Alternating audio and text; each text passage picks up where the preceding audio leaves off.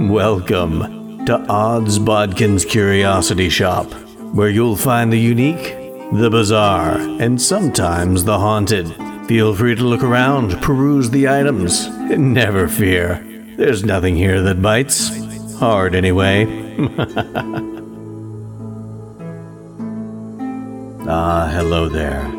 It's wonderful to see you return to Odds Bodkin's Curiosity Shop. I am your shopkeeper, Chris Baker, and today I've got uh, an interesting item. It may not make sense, but in the end, all will become clear. If you'll take a look over here on this shelf, uh, we have a collection of old VHS cassette tapes.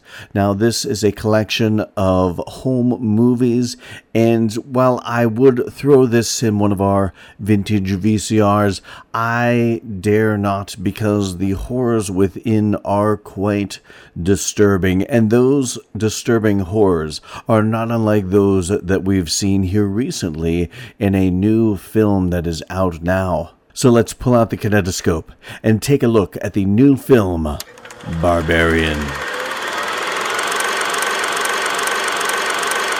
So, Barbarian is one of those rare films where going into this, I didn't really feel like I knew a lot about it. I hadn't heard any interviews, I hadn't heard any talk or chatter about it, I hadn't heard or seen any early reviews, you know, people that got screeners and were putting out reviews, even if they weren't spoilery, sometimes you get little tidbits given away.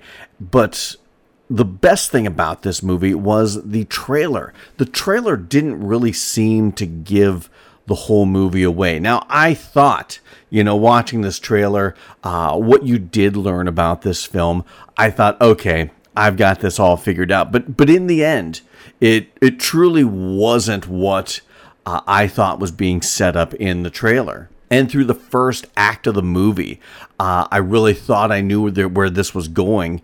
And I found out that I had no idea where this was going because there were a lot of twists and turns in this. And not in the usual, I know some directors out there feel like you know subverting people's expectations is a game they play. It, it, wasn't like that. It didn't feel like forced subversion of expectation. It really felt like a director and a writer because uh, Zach Cregger, who wrote and directed this film, uh, it, it was careful care, I think, in the fact that he had a story that he wanted to tell and did some really good work with uh, some quasi red herrings and misdirection because he really made you feel like this was going in one way, but then just when you think you're going left, you turn right. And it, it, was done so well that i was i was quite happy with it because there's nothing worse than watching a movie uh, last jedi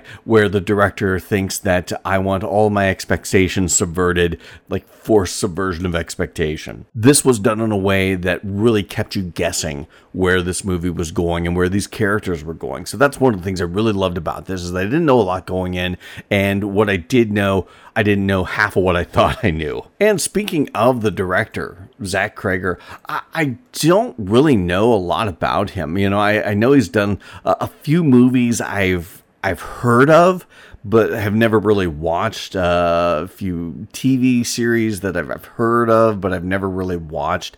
Uh, even don't even really know much about them. So even as a filmmaker, I didn't really know what to expect when it came to his type of movie. Now, granted, right off the bat, I'm going to tell you that I hope he does more in the horror genre because I thought he did a really good job with this. And from here on out, I want to tell you that uh, we are going to try to do this as spoiler free as possible. I'm going to talk about the movie in base loose terms, uh, nothing that you probably didn't see in the trailer. And then we're going to go into a spoiler section, which I will tell you ahead of time. Hey, we're going into spoilers. You might not want to listen if you don't want anything spoiled for you. But uh, but up until that, we're going to try and remain as spoiler free as possible, and then kind of go into the spoilers because I, you can't talk about the movie without talking about the movie, and that's really kind of what this podcast is all about. It's it's not so much a review or critique so much as it is a discussion about what I just saw and what you hopefully just saw. So for right now, we're going to try and remain spoiler free, and we're going to talk about this through, like I've, I've done before, through the lens of these main characters. And the first character we're introduced to is the Tess Marshall character, played by Georgina Campbell, who I thought she did a fantastic job with this. She's an actress that I I'm not terribly familiar with her work. I know the name, but just it just so happens that just a lot of the stuff she's done I haven't really seen. I mean, I did see her episode uh, "Hang the DJ" on Black Mirror, which was great. I know she was in that series Krypton back in 2018, uh, a series that I never really got a chance to watch. So she's an actress I, I know of, but I just don't know a lot about her body of work. But I really enjoyed this character. She's a woman.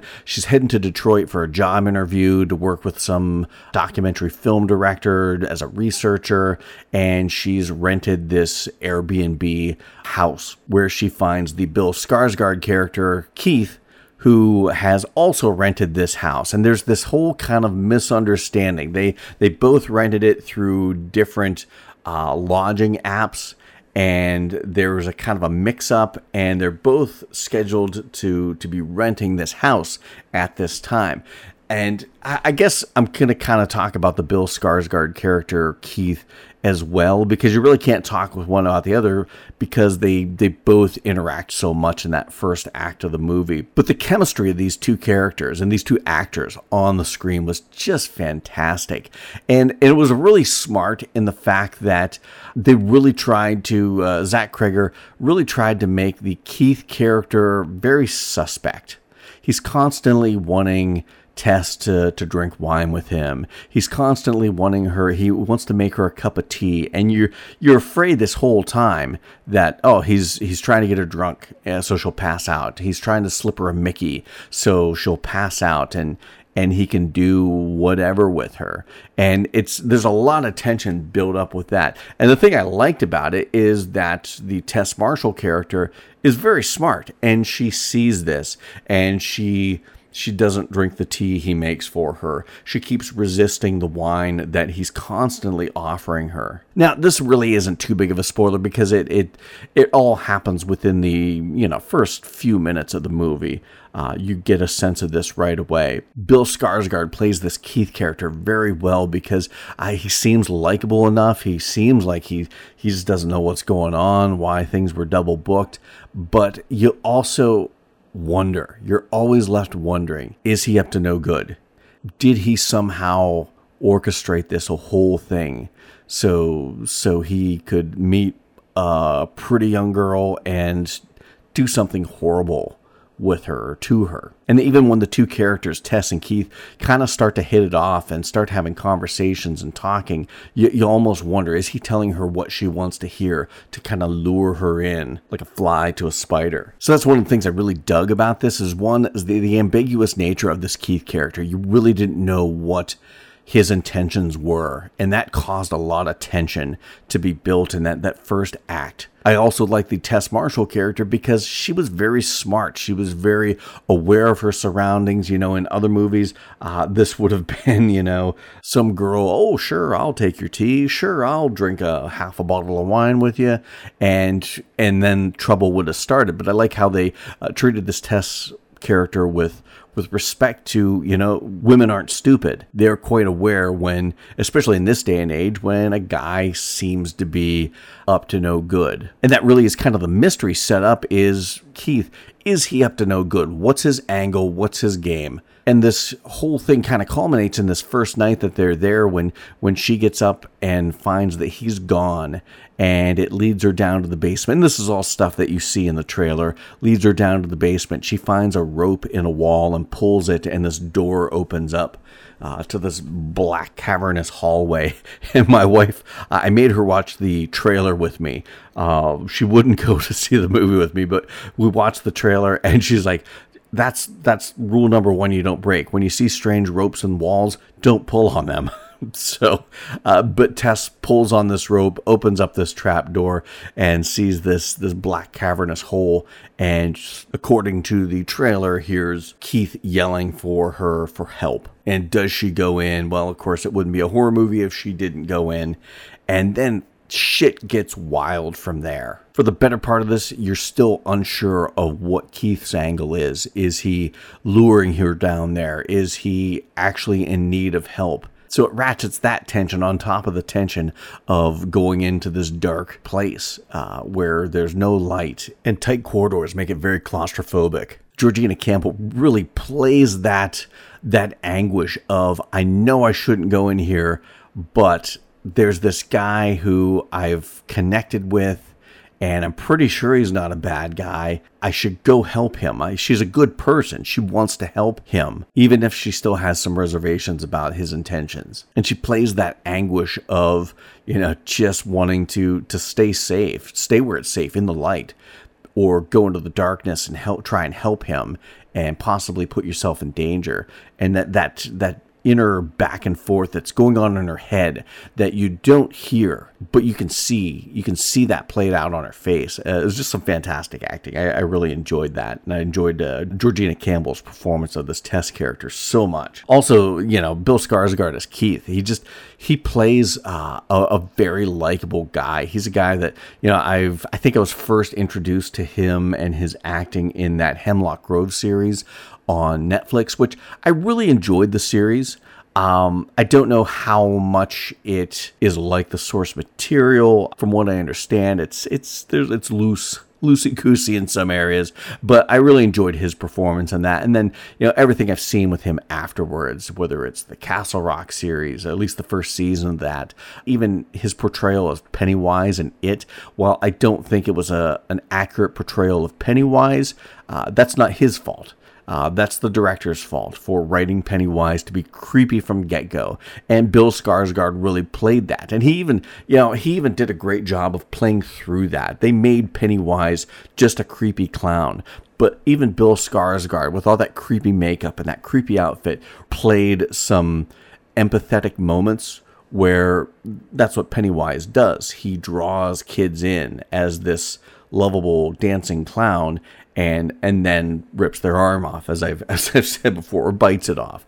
Uh, Bill Skarsgård did a good job making this creepy as fuck clown in some scenes very sympathetic and very alluring to a child. That scene under the bleachers with that with the little girl was fantastic. Even though it's not in the book, it was a fantastic scene. It really showed what Bill Skarsgård brought to the Pennywise character. And in that he can play very sympathetic characters. He can play a guy who you don't think he's up to any good, but you you want to believe him. You want to believe he's a good guy. You want to believe that he's on the up and up and he doesn't have nefarious intent in mind. And Bill Skarsgård really played the subtlety of a guy just uh, being confused about the whole situation while still playing that undertone of maybe he's up to no good uh, just below the surface, not overdone, not overstated. Uh, again, two fantastic actors, uh, Georgina Campbell and Bill Skarsgård, who really had such great chemistry on the screen together as well, uh, besides their individual performances. And then, of course, if you, depending on what trailer you watched, uh, some of the trailers just featured Bill Skarsgård and Georgina Campbell. Other trailers feature Justin Long, who is a, a big part of this movie as well. And you don't really learn a lot about his character in the trailers. I will say he plays a douchebag.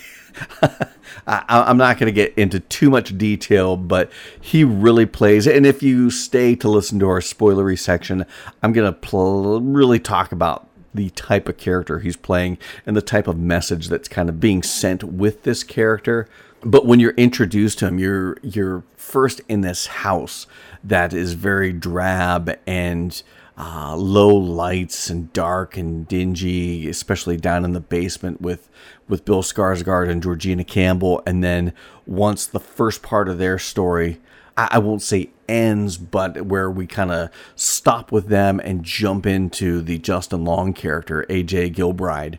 It goes from this very muted colors to this California coast, bright colors, blue water, blue skies, Justin Long driving along, singing along to the car radio in his convertible. And it just felt like two different movies at, that point. And it's not a huge spoiler to, to find out he's going through some shit.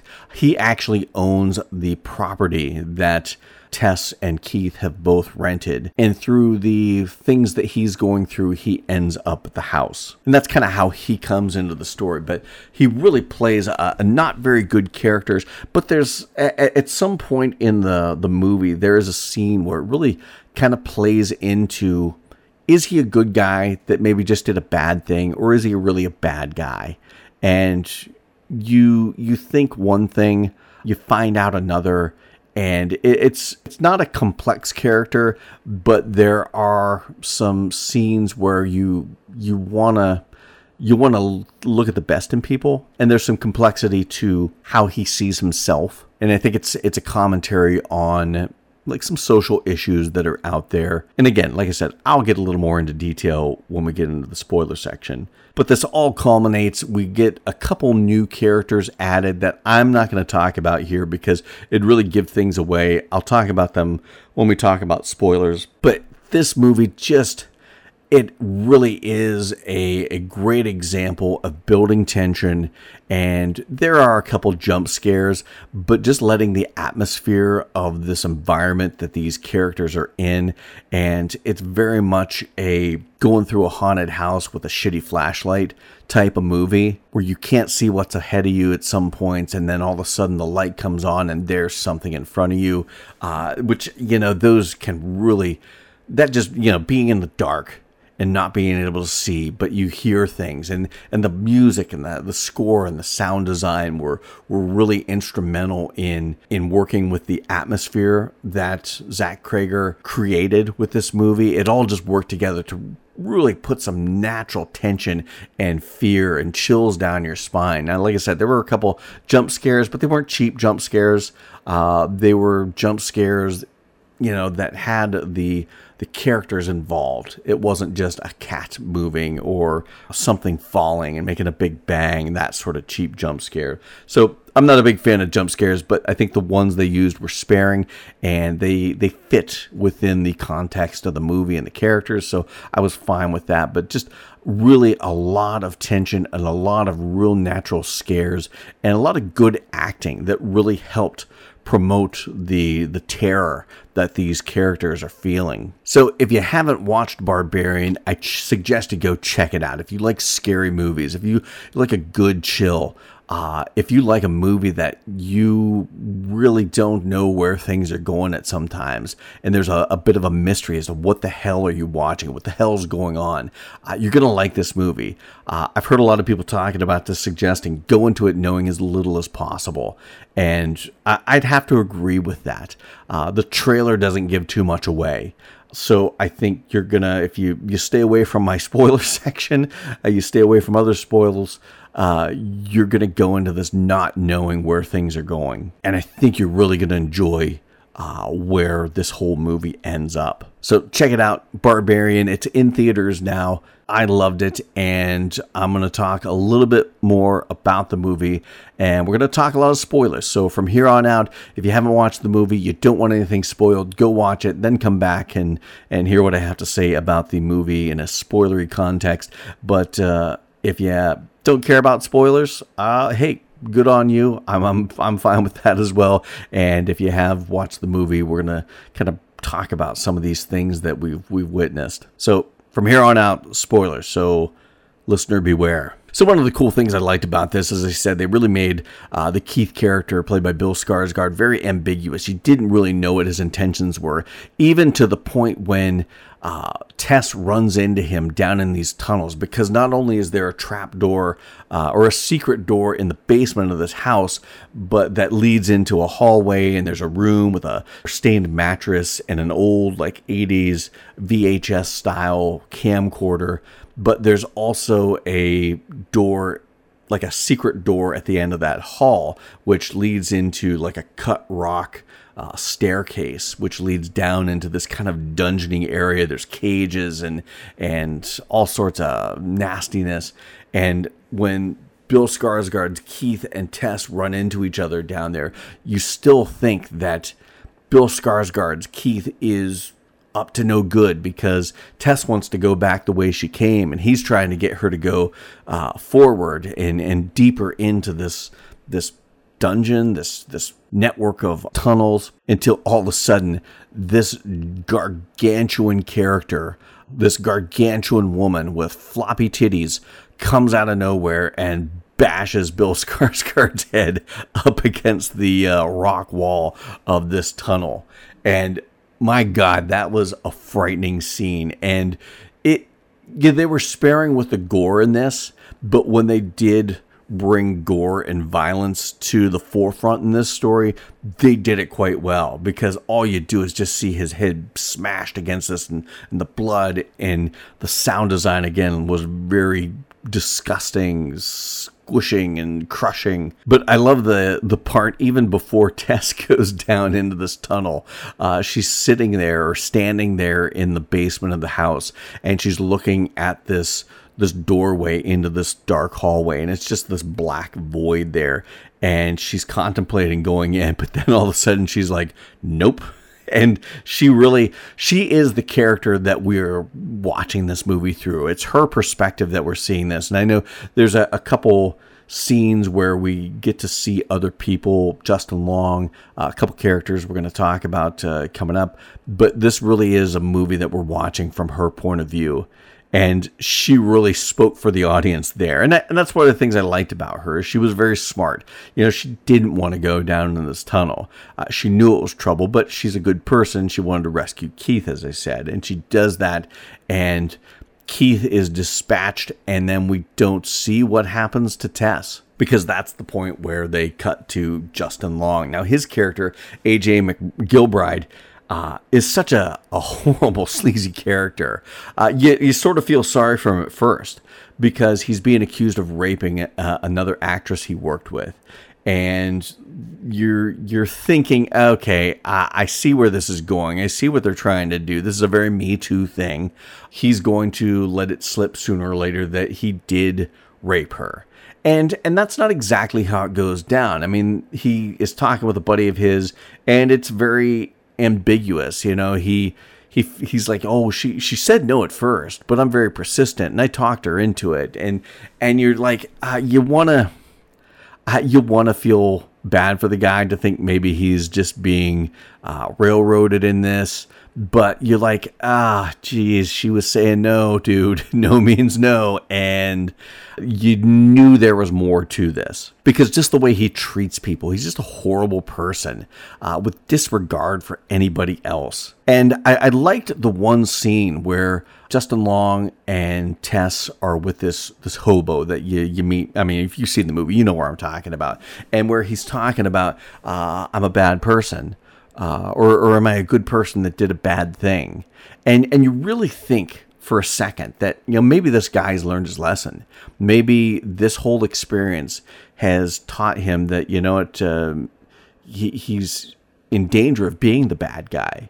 Uh, if he sees himself as a good person, he has the capacity for good, and he did a bad thing. Obviously, raping somebody is a horrible thing, but you know he if he make amends, does his time, whatever punishment is due, deals with that and then turns his life around to be a good person, you think there might be some sort of redemption for this guy. But then at the very end, when he has a chance to to save Tess and he sacrifices her or tries to sacrifice her so he can get away. Uh, it's just like, okay, this guy didn't learn anything. He's still a scumbag and he's still a horrible person. And he was a horrible person all along. No matter how much he tried to make us think that he's a good person, he probably wants to be a good person, probably thinks of himself as a good person, but actions speak louder than words. And your actions define who you are, not who you believe yourself to be. And I think Justin Long really played this character well because he is such a funny guy. Uh, he plays comedy very well, but I love the fact that he does get involved with some horror and science fiction. Jeepers Creepers. Uh, he was a part of. Uh, he did that episode of Creepshow that I thought was really good, where he played kind of a not a similar character, but a character that thought he was a good guy, but really was kind of a douche to his wife. Things like this, where he he can play the drama but he also adds notes of comedy. There are little things that he says or reactions that he has uh, when he's measuring the uh, the whole uh, place uh, these he discovers these caverns and he's measuring because he wants to add these caverns and this dungeon and all this shit to the square footage of his house so it'll make it seem bigger. So when he tries to liquidate it because he's out of money trying to defend himself from these rape charges. And the character really is a surrogate for the whole toxic masculinity thing, which kind of ties into another character that we're going to talk about here shortly.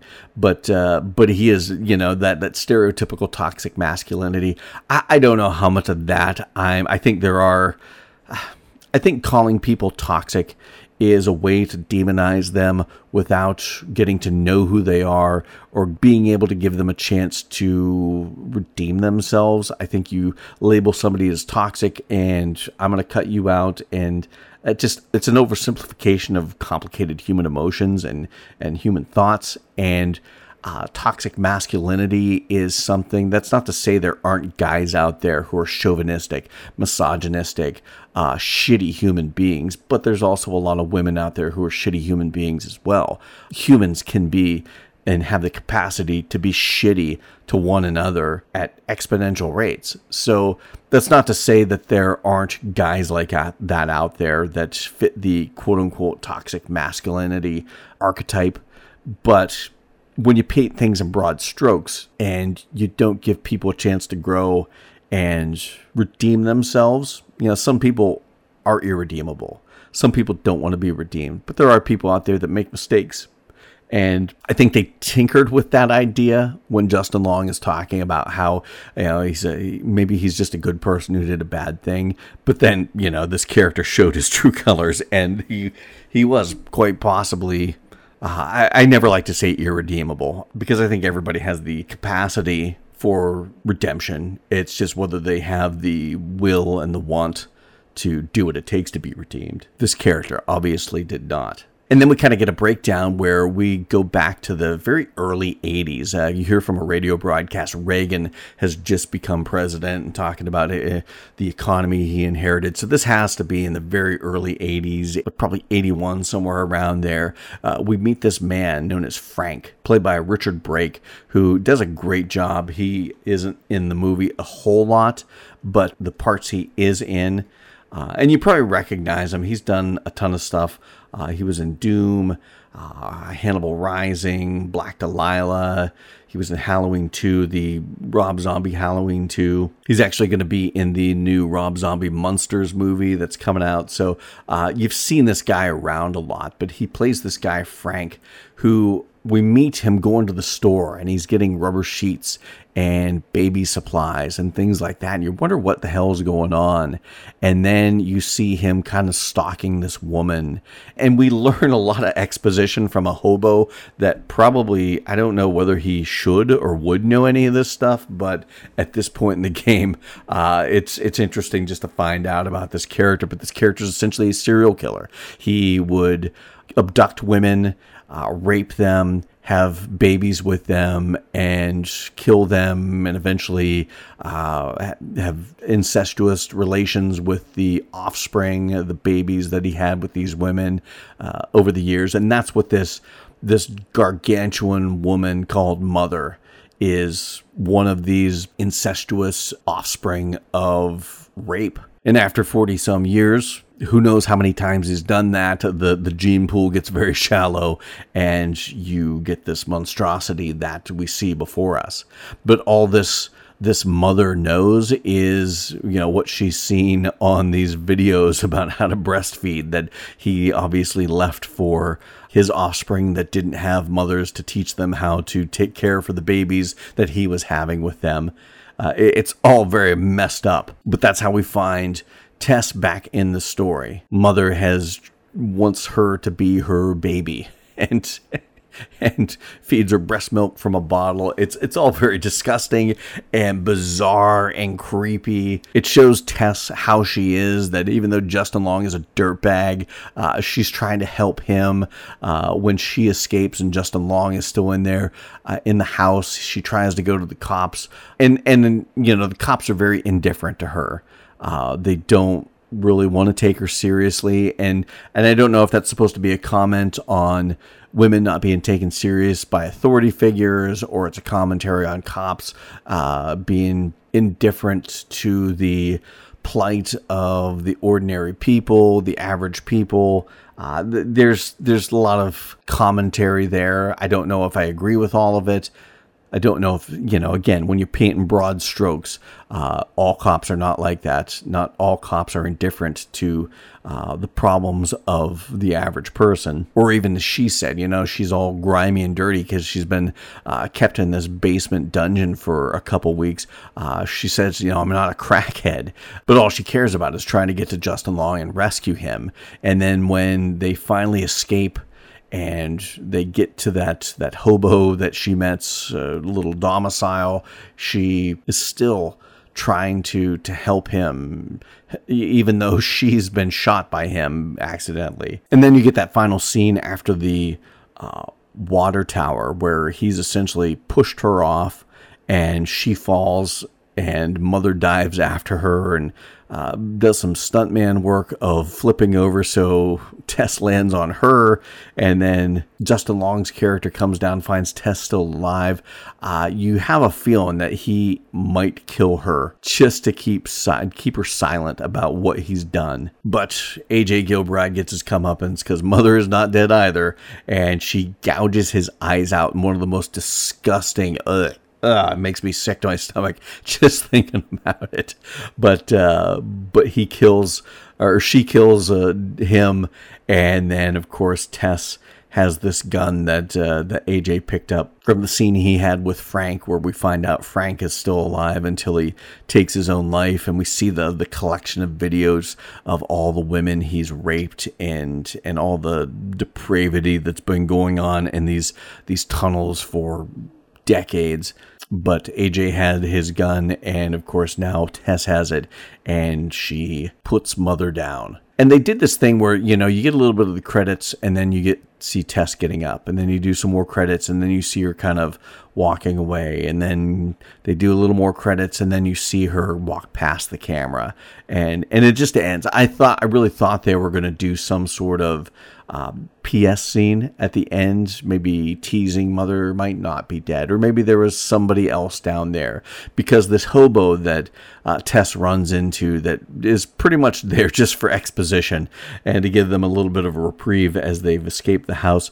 Uh, he says that Mother isn't the only, isn't the worst thing down there, and I- I'm guessing that he was talking about Frank because Frank is an even bigger monster than Mother is because of the things he's done, but it could mean something else as well.